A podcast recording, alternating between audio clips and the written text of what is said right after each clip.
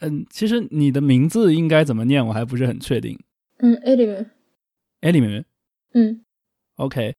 呃，艾利姆是我们这边请到的第一位有从事出版物，也就是书这方面的日语翻译的嘉宾。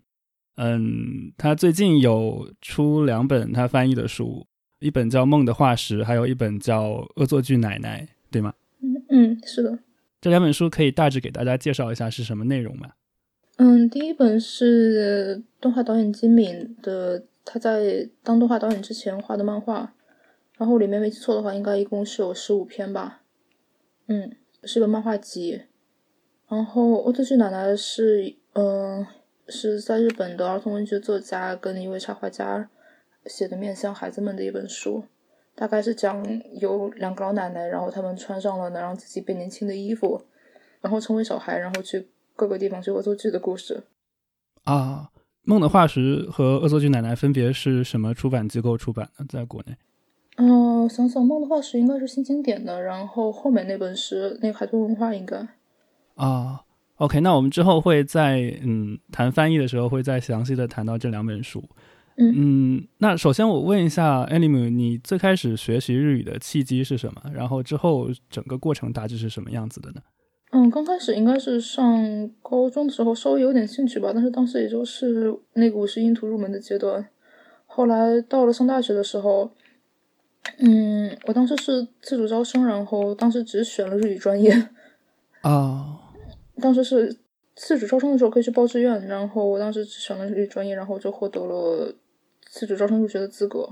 然后之后就到北京的一个大学的日语系了。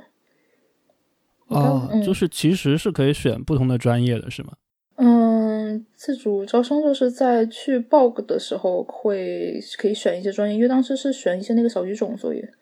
嗯，那为什么会选择日语呢？当时嗯，大概因为我上高中的时候吧，那会儿开始读日本文学稍微多一点，然后当时就是想再多读一些吧，然后就觉得学语言很有必要。啊，高中的时候比较印象深刻的日本文学作品是什么？嗯，应该是芥川龙之介的一些书。啊，呃，我想想他写过什么，《罗生门》是他写的吗？对，《罗生门》在竹林中，然后《侏儒的画》之类的。啊，好像你也是，让我回忆一下，你也是我们这边目前呃有播出来的这个采访的嘉宾中第一个，好像是第一个专业是日语的，在大学本科的时候，嗯，嗯，就你自己的感受上，你觉得大学本科专业是日语和专业不是日语的学习者，呃，有没有什么比较明显的一些区别？怎么说？我觉得好多人都比我厉害。 呃，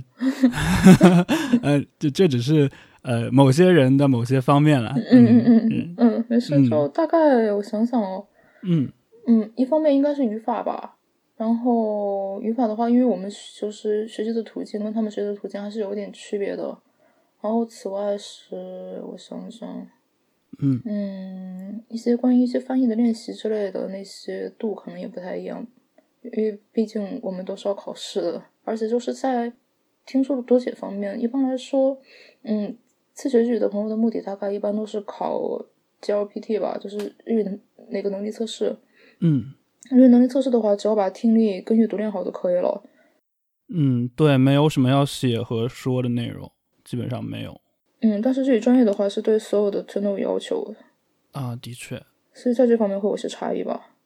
啊。那你在本科之后，接下来的日语方面的学习或者是使用这方面是一个怎么样的状态呢？嗯，本科毕业之后，然后在家里面，因为嗯，中国是七月份毕业，然后在日本是四月份开学，然后就我当时是申请在这边读研究生，嗯，我当时是申请到一个学校，然后当时也是反正需要交很多资料，然后需要用日语去写很多很多东西，然后期间也是为了保持日语的使用，然后自己也会去看很多书之类的。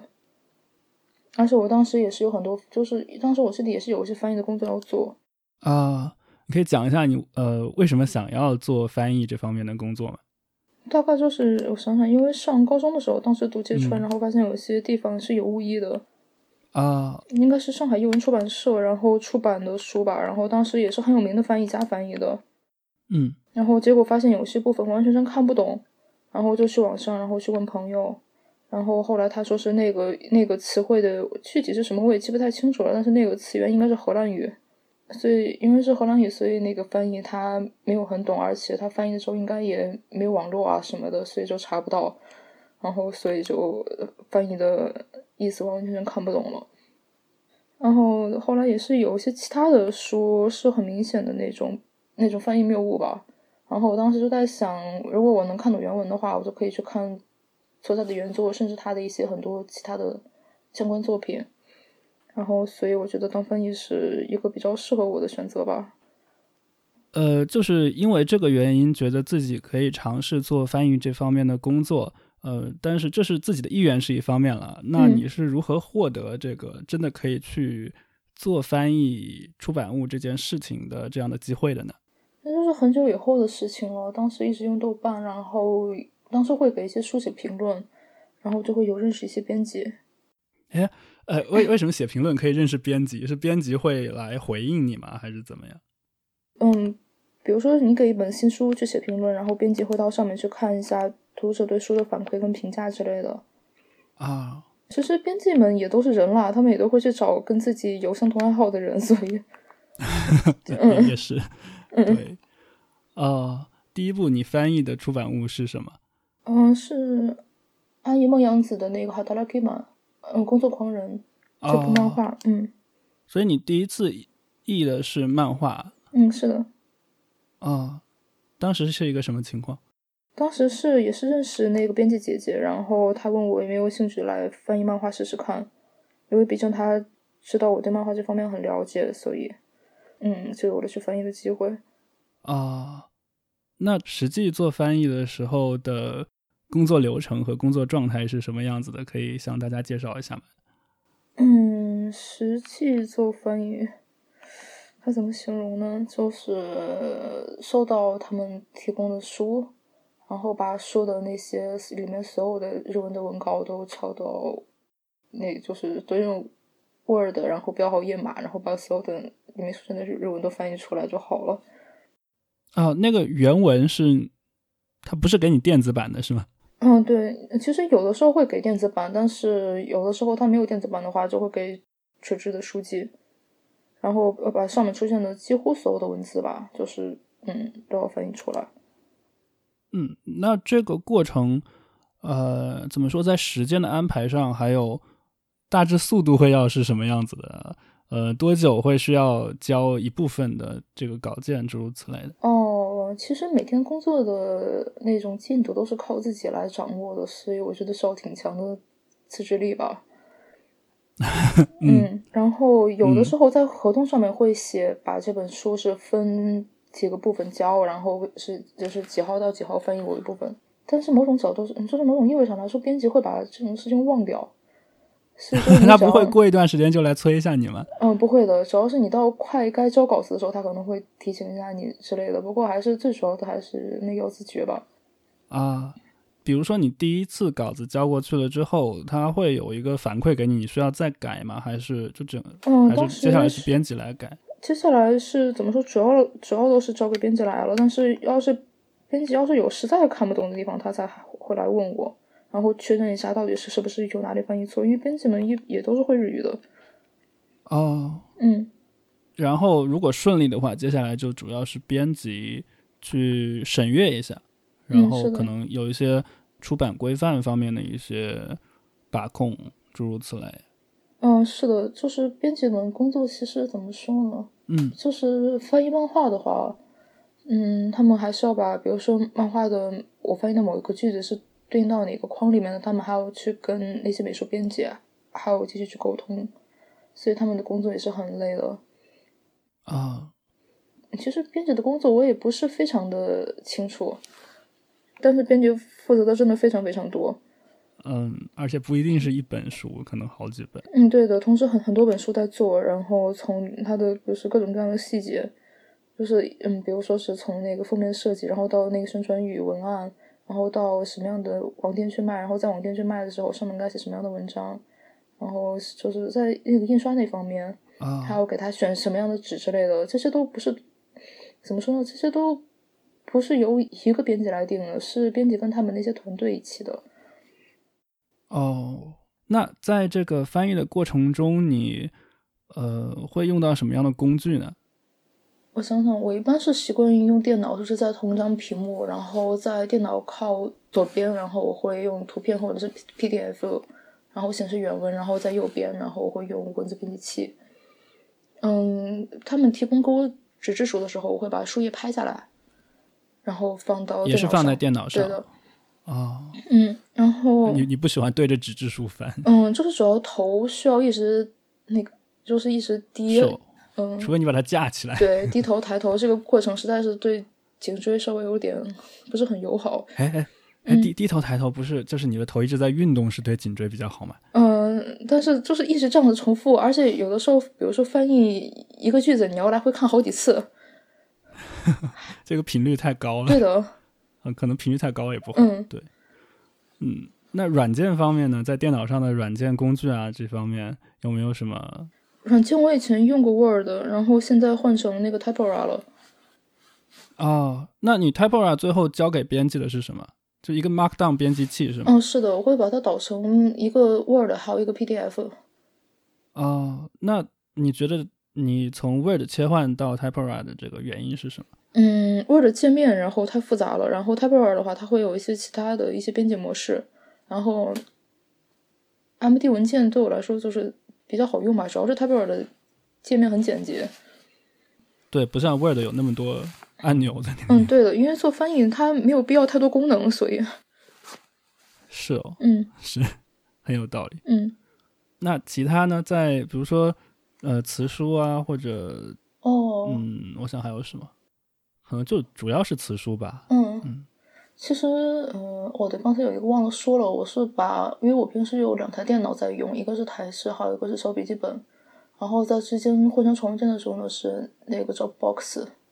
啊、所以就是在家跟出门之后，通过同步文件，然后在家翻译好的，可以在外面继续做。嗯，嗯，Dropbox 很方便。嗯，刚才说的词典的话，其实遇到不会的词，我觉得大多数都是直接用搜索引擎搜的。就是有些词就算用词典搜也搜不到，然后用搜索引擎搜的话可能会搜到，但是也有些词就算用搜索引擎搜也搜不到。呃，的确是这样。嗯，对，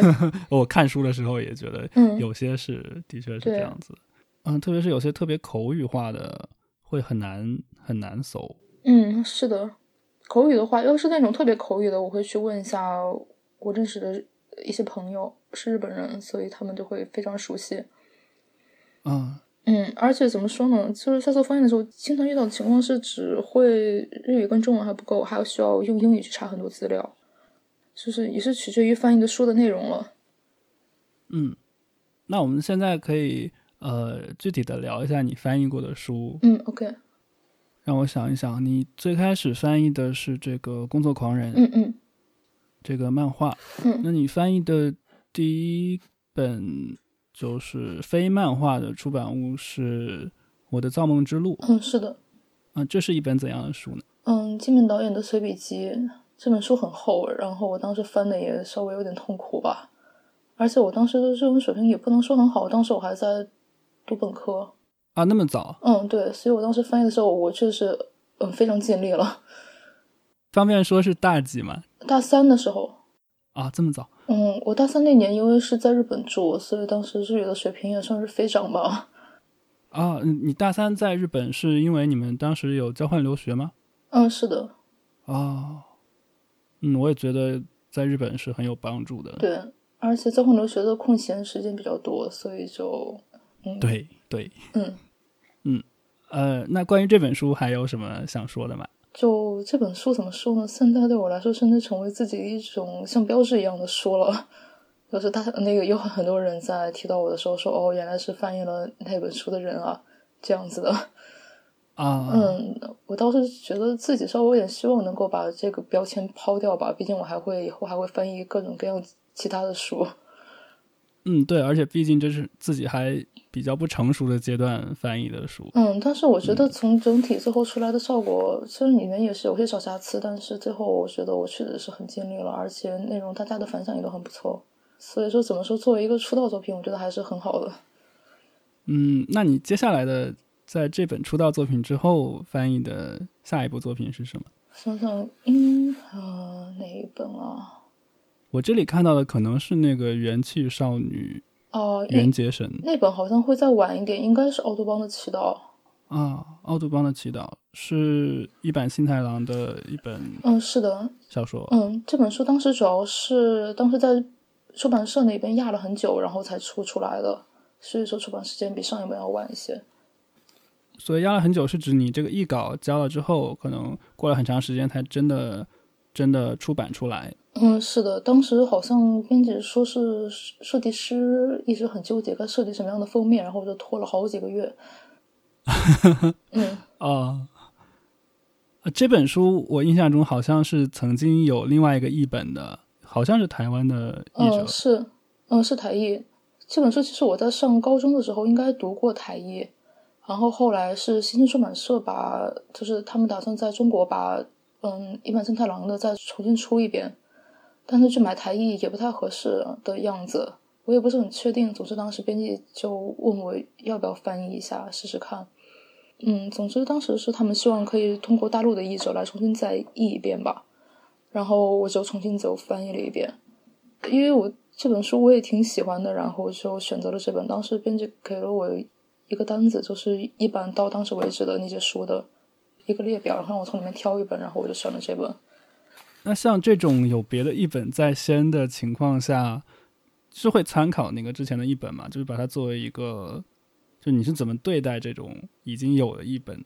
嗯，一本幸太郎的小说其实语言都非常简洁，而且没有很难，所以翻译并不是很难，所以我觉得也没有任何必要去参考其他人的译本吧。啊、嗯然后我当时看豆瓣的评论是有人说我的语言风格比那一本再稍微好读一点。嗯，其实我也不是很懂，但是既然他们这样子觉得，我觉得这样子也很好。嗯，所以这本之后出的是那个《元气少女》那一本是吗？嗯，是的，啊，《奥杜邦》和《元气少女》我都有去看一下。呃，《奥杜邦》真的很很好读，嗯呃，但是《元气少女》那本，因为我可能它它是一个，我不知道它是有一个背景还是怎么样，它是一个某个动漫或者漫画跟它有联系还是如何？嗯呃，我觉得好像是一本挺对我来说挺难读的书。啊，你居然去读了，我觉得有点惊讶，因为那本书完全是面向原作粉丝的作品。啊，所以你没有看过原作的话，读起来会非常吃力，是很嗯，正是常的，是的，就是不会理解里面的人物关系，还有一些发生的场景之类的。对我看起来挺莫名其妙的。嗯，嗯，那你翻译他这本书的时候，你是有看过原作的吗？嗯，是的，因为看过，所以当时是朋友问我要不要翻一下试试，然后因为我看过原作，所以也就可以去翻这本。啊，原来如此，嗯我觉得的确要，要不然我觉得太困难了。 嗯那这本书之后是《上山的路》那本是吗？嗯，是的，呃，其实《上山的路》这本也跟《奥杜邦》有类似的情况，它嗯应该也是一本曾经被翻译过的书，但可能书名不大一样。嗯，我也知道，当时他们选择出这本，我有点惊讶，明明之前已经出过一版，而且豆瓣的评分也没有很高，所以他们为什么要出？后来我想了一下，大概因为毕竟是黑泽明的女儿写的书，再加上以前那个版现在已经买不到了，所以现在他们再重新包装一下推出，我觉得也挺好的。啊、其实也是换了出版社是吗？嗯，都换了，都换了。以前的那个版权期应该都已经过了。这种情况下，他为什么不选择直接去找那个译者或者那个出版社？嗯，有可能找不到啊。哦，的确，嗯，之前看到过网上什么某编辑晒出来的什么译者联系单，上面写着什么失有很多失联的译者。嗯，总之是出版社有他们自己的考量，而且也可能也为了控制成本啊之类的，嗯因为找像一些嗯，就是一些很年轻的翻译，可能费用会再低一点之类的，都有可能吧。嗯，那像这本书，它是跟电影导演有关的。然后你第一本译的非漫画的这个书是《我的造梦之路》，是跟动画电影导演相关的。嗯那这两本书里面可能都会出现一些跟拍电影或者做动画电影方面相关的一些偏专业性的一点内容吧，虽然不是那么专业，嗯因为你不是学这个的，你嗯当时是怎么克服这方面的一些困难的？也没有算克服吧。我从小就喜欢看动画片，然后以前有一个杂志，不知道你记不记得，叫《二十四格》。啊，知道呀。对，然后我是从上初中还是高中的时候就开始看那本了，当时几乎也是一本不落的，几乎也全都看了吧。当时从里面学到了很多跟动画制作相关的知识。嗯，那你怎么没有去做做动画？嗯，我还挺想做动画，但是怎么说呢？嗯，各种各样跟我青春相关的故事，嗯，还是挺复杂的。总之，现在是没有从事这方面的工作。嗯，倒也没有，之前是在日本这边是有，前段时间有帮公司做，就是他们要开动画制作相关的会议，然后我帮他们做翻译。而且上一本刚翻完一呃刚翻译完的书也是讲动画制作的。啊，就是还没有出的是吗？嗯，对，刚给编辑交完稿子。啊，这个是方便说是什么书吗？嗯，山村浩二的一本书，然后接下来还会翻译他的另外一本书，所以大家一定要买。嗯，非常好的书，做个广告。其实我不大清楚这位作者的情况，你可以介绍一下吗？嗯，他是主要他是作品动画短片，以前有获得过奥斯卡最佳动画短片奖。啊，也是一个动画导演是吗？嗯，算是实验动画、独立动画的制作者，然后现在是在东京的一个大学当教授。他们追求的是完全跟商业动画不一样，追求的是那种动画艺术，做的都是这样的作品。啊，那那应该会挺有意思的。嗯，很有趣。呃，那我们回到刚才《上山的路》那本书，嗯嗯，我现在可以理解为什么你觉得这个中间跟导演或者动画专业相关的内容对你来说并不是一个特别需要克服的困难。嗯所以《上山的路》这本书其实也，我猜想也不大需要参考之前的一本。嗯，是的。不过也是，嗯，翻的时候我稍微看了一下以前的译本，也是发现以前译本有一些翻译错的地方吧。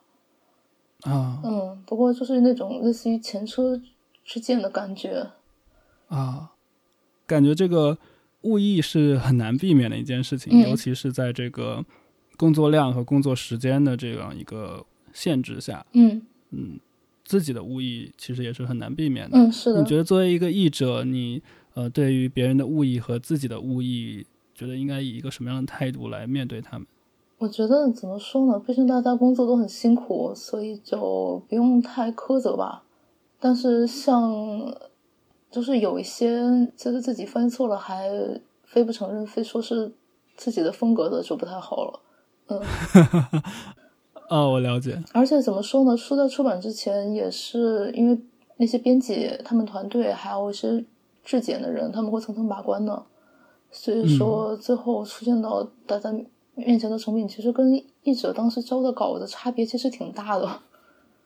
啊，嗯，如果说他们要是改动的地方稍微多一些的话，嗯嗯，差别其实蛮大。对这方面其实不一定会再交给译者再看一次嗯，是的，毕竟译者交交完稿子之后就没什么事儿了。啊，了解。那我还有一个比较好奇的地方就是，有时候可能你再去回顾看自己的译本的时候，发现自己的问题，呃，或者编辑在发现这种已经出版的书的这个问题的时候，呃，像我之前的经验，就不是翻译方面，就比如说那种学术的书，嗯，像教材什么的，那里面如果把什么数字印错了，或者把一些句子的意思可能写反了，或者诸如此类的，这种时候，嗯、那些教材一般他们作者或者出版社会在他们网站上有一个这个更正的这个页面，嗯啊，把这本书它需要更正的地方给列出来。但我感觉在译本这方面，我好像没有见到过有这样的做法。哦，中国大陆的话是，比如说是会，它会偶尔会是在再次印刷的时候偷偷的改掉，然后还有的是，比如说如果在网上有那个，比如说像一些网站有卖能修改的那种电子版，他们也会啊，就像给， Kindle 那样子，对的，他们也会给它提供一个更新，呃有的也会在。比如说像豆瓣那样的网站下面，大家容易看到的地方，然后发一个小小的声明之类的。因为毕竟出版中国的出版社的网站，大家还是很少去看的吧？对、嗯对，而且就比较难告知大家嗯，应该在这个地方看到嗯这个更正。是的。如果是那种很重大的质量问题的话，有的时候在还在商店还在书店卖的时候都可以回收，然后把它们把书书都废掉。这么夸张？嗯，有有的时候会有这样的情况。嗯哦，这个感觉损失还会有点大。嗯，是的，那这个是一般是谁来负责的？嗯，都是编辑来干的活吧。其实这方面我也不是很详细，但是确实有这样的例子。有的时候大家也会厚脸皮的，就直接那样的放着了。之前有一个朋友翻译了一本书，里面的那个章节，我记得是按照月份来排的。嗯然后当时日文的原书应该是从在日本这边从开学什么的，不都是在四月嘛？嗯，四月书从四四月到第二年三月，当时那本书在排的时候，直接从一月开始了。啊，就把原书的顺序给弄错了，对，弄错了，但是那个书还是就这样子出出来了。这这个有点夸张。嗯，是的，嗯，后来我也不是很清楚，但书应该没回收吧？啊，那只能告诉大家从四月开始看嗯对的，啊，那这个倒还算有补救的方法。 嗯那这个你你说，当你们发现问题之后，可能会偷偷的去，呃，可能会把它改过来。那这个发现这个问题的一个机制是什么？是你们过一段时间就真的会去审一次呢，还是只是偶尔的发现？嗯，很偶尔的啦。嗯，大家都很忙的，所以而且一个工作完成之后还有其他书要做，所以都是一般来说只在那种很麻烦的时候才要改。要是病人想阅读体验的话，一般来说我觉得改的可能性很小，因为毕竟重新再制版什么的也都真的是很花费时间跟人力的。哦，可以认为这方面译者在这个报酬上其实也不会有额外的报酬的这件事情。嗯，不会。一般来说，现在都是在签合嗯翻译出版合同的时候，都要把里面那些条例看好。啊、现在通常的这个 情况是怎样的？译者的这个收入状况，还有他面对的合同通常是什么样子的？一般来说，合同的话，以前以前有的时候是会说那个，就是里面的书的那些内容还归你，然后以后要是过了几年之后，你还可以把书的翻译内容卖到其他家。但是现在的绝大多数几乎全都是买断了，就是说你翻译完之后把稿子给他们，然后那些内容也全都是归他们所有的。嗯，如果有其他家要出的话，会向出版社买，而不是向翻译买。哦，所以现在可以认为这个译者是比之前要更弱势一些。嗯，是的，而且翻译的稿费变化这几年稍微涨了一点点吧，但是其实也没有很大的变化，也还是很少。嗯嗯，那我们回到你这个呃翻译的书这边，嗯嗯，这到了上山的路之后的话，就是最近刚出的《梦的化石》和《恶作剧奶奶》，对吧？嗯那《梦的化石》相当于是你隔了好几年又翻了一次这个漫画的书。嗯，其实某种意味上也不算是时隔很多年在翻译，因为我今年年初还给其他出版社翻译了一套，然后到现在都没出。就我目前还在等编辑看他们，因为现在中国拿漫画出版的那些书号非常非常难，也非常非常耗时间。啊，所以会拖很长时间，稿子可能会压很长时间。对，那像这种它压很久的情况下，呃，作为译者这边，他这个稿酬的结算是一般合同上是怎样规定的？是，那你你一旦这样子的话，你的这个工作报酬会一直压着吗？还是会一直压着的。这个这个感觉也是 译者很弱势的一种体现？嗯，嗯，OK，那你有这个翻译漫画和文章的经验之后，你觉得呃，在翻译漫画和文章方面有没有什么嗯特别的区别？嗯，漫画的话是要注意，嗯，首先是要注意它，因为翻译的表达都要偏口语一些，因为都是里面的角色说出来的话，而且还要顾及里面每一个角色的性格、性别。然后在翻译 Beyond 的人的时候，会使用 Beyond 的表达，而且翻译之后还要根据那个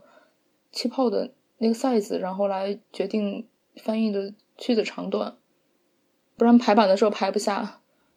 哦，嗯对，还需要还需要在意这件事情。哎，对，那个漫画里面，我印象中会有很多这个呃你生你态的这种嗯，这种词，在这个漫画里面，它不是作为角色的这个台词，而是作为画面的一部分， 这么说出现在上面。嗯这种这部分现在国内是会把它翻译过来的吗？我觉得小时候看的漫画很多都就直接留在画面上了。哦，呃，其实《梦的化石》这本，如果我没记错的话，当时也是对你证明台词没有处理。不过我交的译稿里面是全都翻译了的。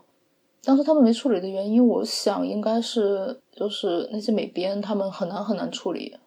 对，我也觉得很难。嗯，然后这个怎么说呢？其实以前在日本有那个漫画相关的研讨会，然后这个也是一种就是就是比较各个国家的拟声词处理方法，有人写过这样子的的研究报告。啊，嗯，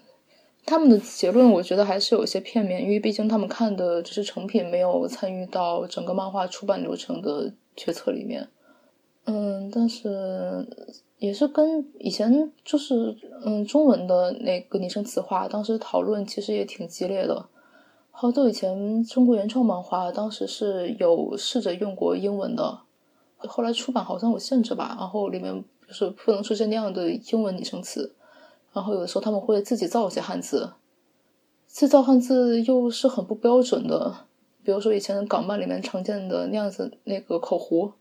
那是在正式出版物里面完全不能用。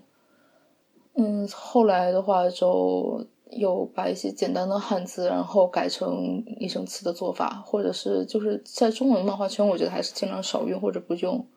然后在漫画翻译出版这边是有的出版社会选择在。嗯，画框的外面就是那些嗯空白的部分，然后再加一个小星号，然后把嗯拟声词的意思标上去。但是那样子的话，又会破坏整个画面的平衡。有的时候他们会选择把那个拟声词全都抹掉。啊，全都抹掉。对的，这也是比较常见的一种处理方法。嗯，然后或者是就是直接留在上面了，因为毕竟拟声词像，比如说像 JoJo 那样子的那种拟声词，本身就已经成为了作品的很很重要的一部分的。要是把那些再抹掉，就实在是很不合理。嗯嗯嗯、我觉得拟态词汇特别难，因为有些拟态词我就即使没有画面的限制，我都不知道要怎么把它翻译成中文。嗯，那些也是因为，嗯，日语某种角度上来说，它是非常靠声音然后来表现一个形态的。嗯，那我们谈下一本书，嗯，这个《恶作剧奶奶》这本书，应该是你翻译的第一本面向主要面向少年儿童的作品，可以这么认为吧？嗯，这本应该面向小学生比较合适吧，我觉得。啊、那这样的作品在翻译的时候，编辑会跟你也会不会跟你强调说有什么特别需要注意的地方？呃，倒也没有吧，因为我自己的翻译风格，前段时间跟朋友聊天的时候，然后他说我喜欢用比较，嗯，长度稍微短一点的句子。 嗯，他们同书的作者在写作的时候，也会考虑到孩子们的啊，对，对，然后就是他使用的词跟句子的长度都不会很长，也不会很难。啊、就嗯原文就已经具有这样的性质了。对的，然后在翻译的时候也是，就是假设自己是一个上小学的一个小朋友，然后他嗯，然后自己能够读什么样的书，就是用那样子的感觉翻译下来，我觉得大概就 OK 了。啊，那现在看起来之前的作品，我看到你翻译的作品，要么是跟你本来感兴趣的这个行业，嗯呃，动画、电影这方面相关的，或者是呃你比较喜欢的作者一坂幸太郎的那本书，嗯呃，或者是你看过原著的这样这个《元气少女》这本书，嗯呃，那《恶作剧奶奶》这本书是当时是为什么想要翻这本书的？嗯，当时是其实也还是编辑来找我，然后我一直也很想翻译相关的儿童文学。我在小的时候我非常喜欢读这些书的。 啊，嗯嗯，那像你自己现在获取，因为你其实已经有出过好几本书了，然后包括你现在手上正在翻的书，所以现在呃，获取这个翻译工作的渠道主要就是跟编辑的联系，呃，或者在豆瓣上可能会有编辑找到你这样子，是吗？嗯，是的，还有朋友介绍吧。哦，嗯，好像关于翻译我们就聊的差不多了，你觉得还有没有什么没有聊到的？嗯，我就是想说一下，我现在在翻一本就是跟种地相关的书，就这个对我来说，我觉得还挺有挑战，但是也很有趣了。它是什么类型的书？嗯，大概是介绍日本的食物生产过程的一本书。哦，它面向怎样的读者？就是面向一般读者的一个普及型的读物嘛？嗯，某种意义上说是普及，但是里面有些内容它甚至涉及，比如说你嗯在布置温室大棚的时候，有哪些方法可以让里面增温这样子的。啊、哦，有很多农业实践的内容会包含在里面。嗯，对的，我觉得很有意思。啊、哦，那最开始是怎么接到这本书的？嗯，朋友问我要不要翻吧，因为然后我想很有意思啊，而且我也是想种地，然后我就结了。啊、哦，如果在日本生活的话，那本书的内容我觉得还是很有用的，因为里面可以教你，就是比如说如何挑选市面上的鸡蛋。啊，应该如何挑选？可以说一下吗？嗯，大概就是在呃日本这边的分类，它是把鸡蛋按照大小分成五个等级。啊，嗯，从嗯 SS 到 LL，然后那样子一盒的价格也不太一样。嗯，然后日本大概现在有一半以上的养鸡场用的是鸡笼子饲养鸡，鸡笼饲养鸡的鸡蛋肯定便宜，但是它不会好吃到哪儿去。啊。然后那些放养的呢，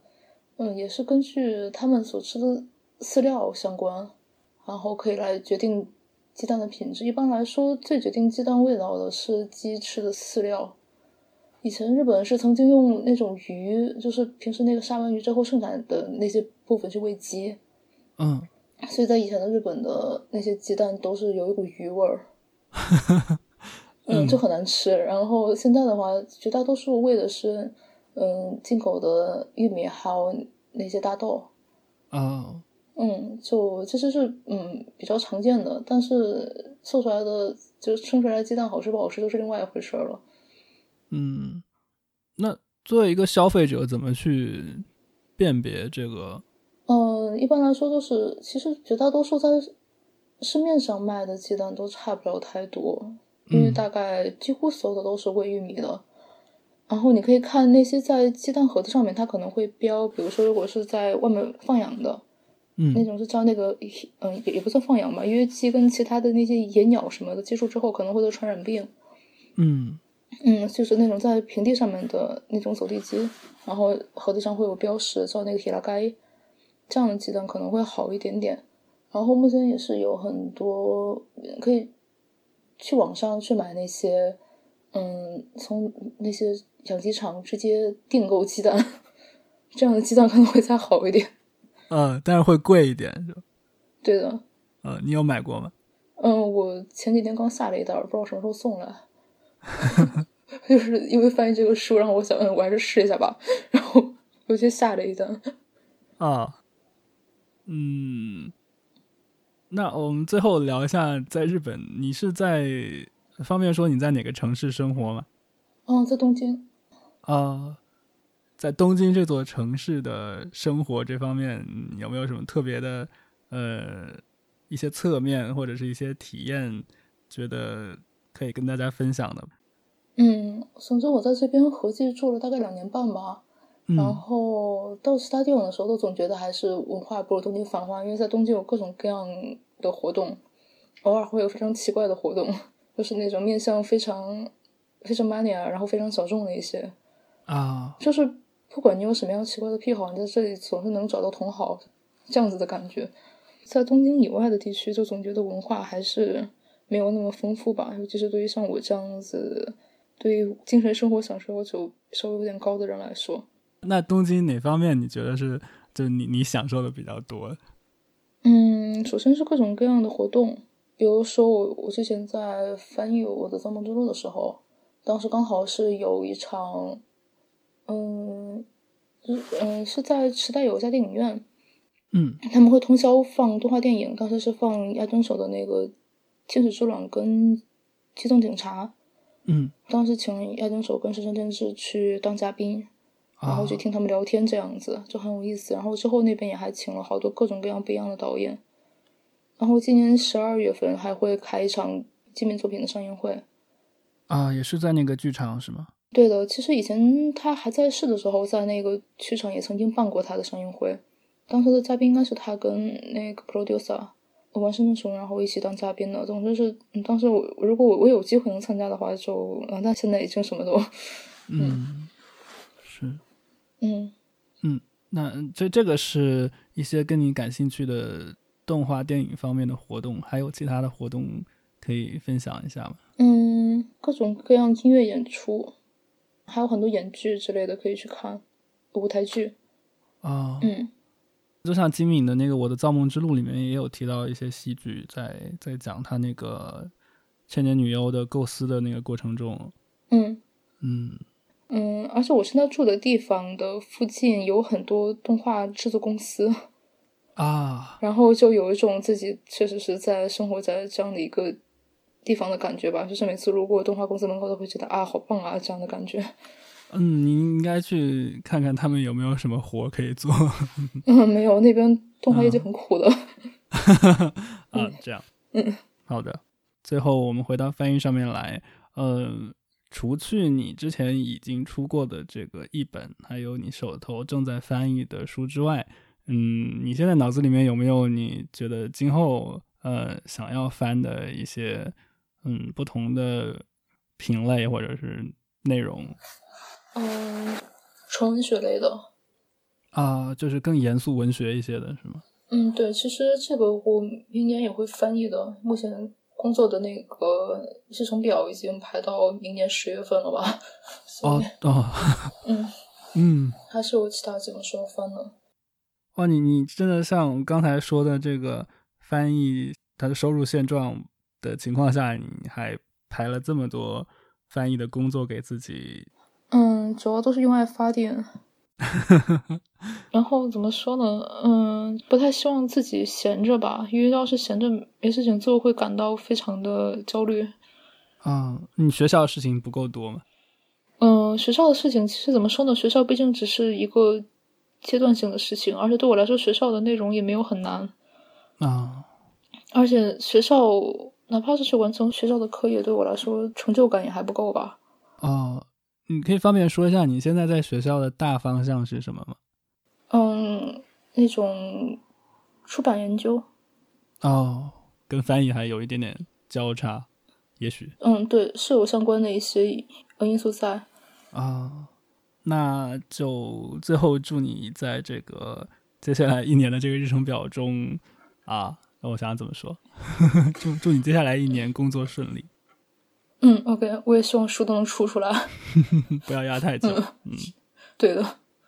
啊，我会把你的这个豆瓣的主页放在呃 show notes 里面，然后在那边大家可以看到 Anime 之前译的书的这个列表，那之后也能看到它之嗯后、呃新出的书的这个动态。嗯嗯，那今天很谢谢 Anime 来参加我们的节目。嗯，那谢谢大家，嗯，晚安。晚安。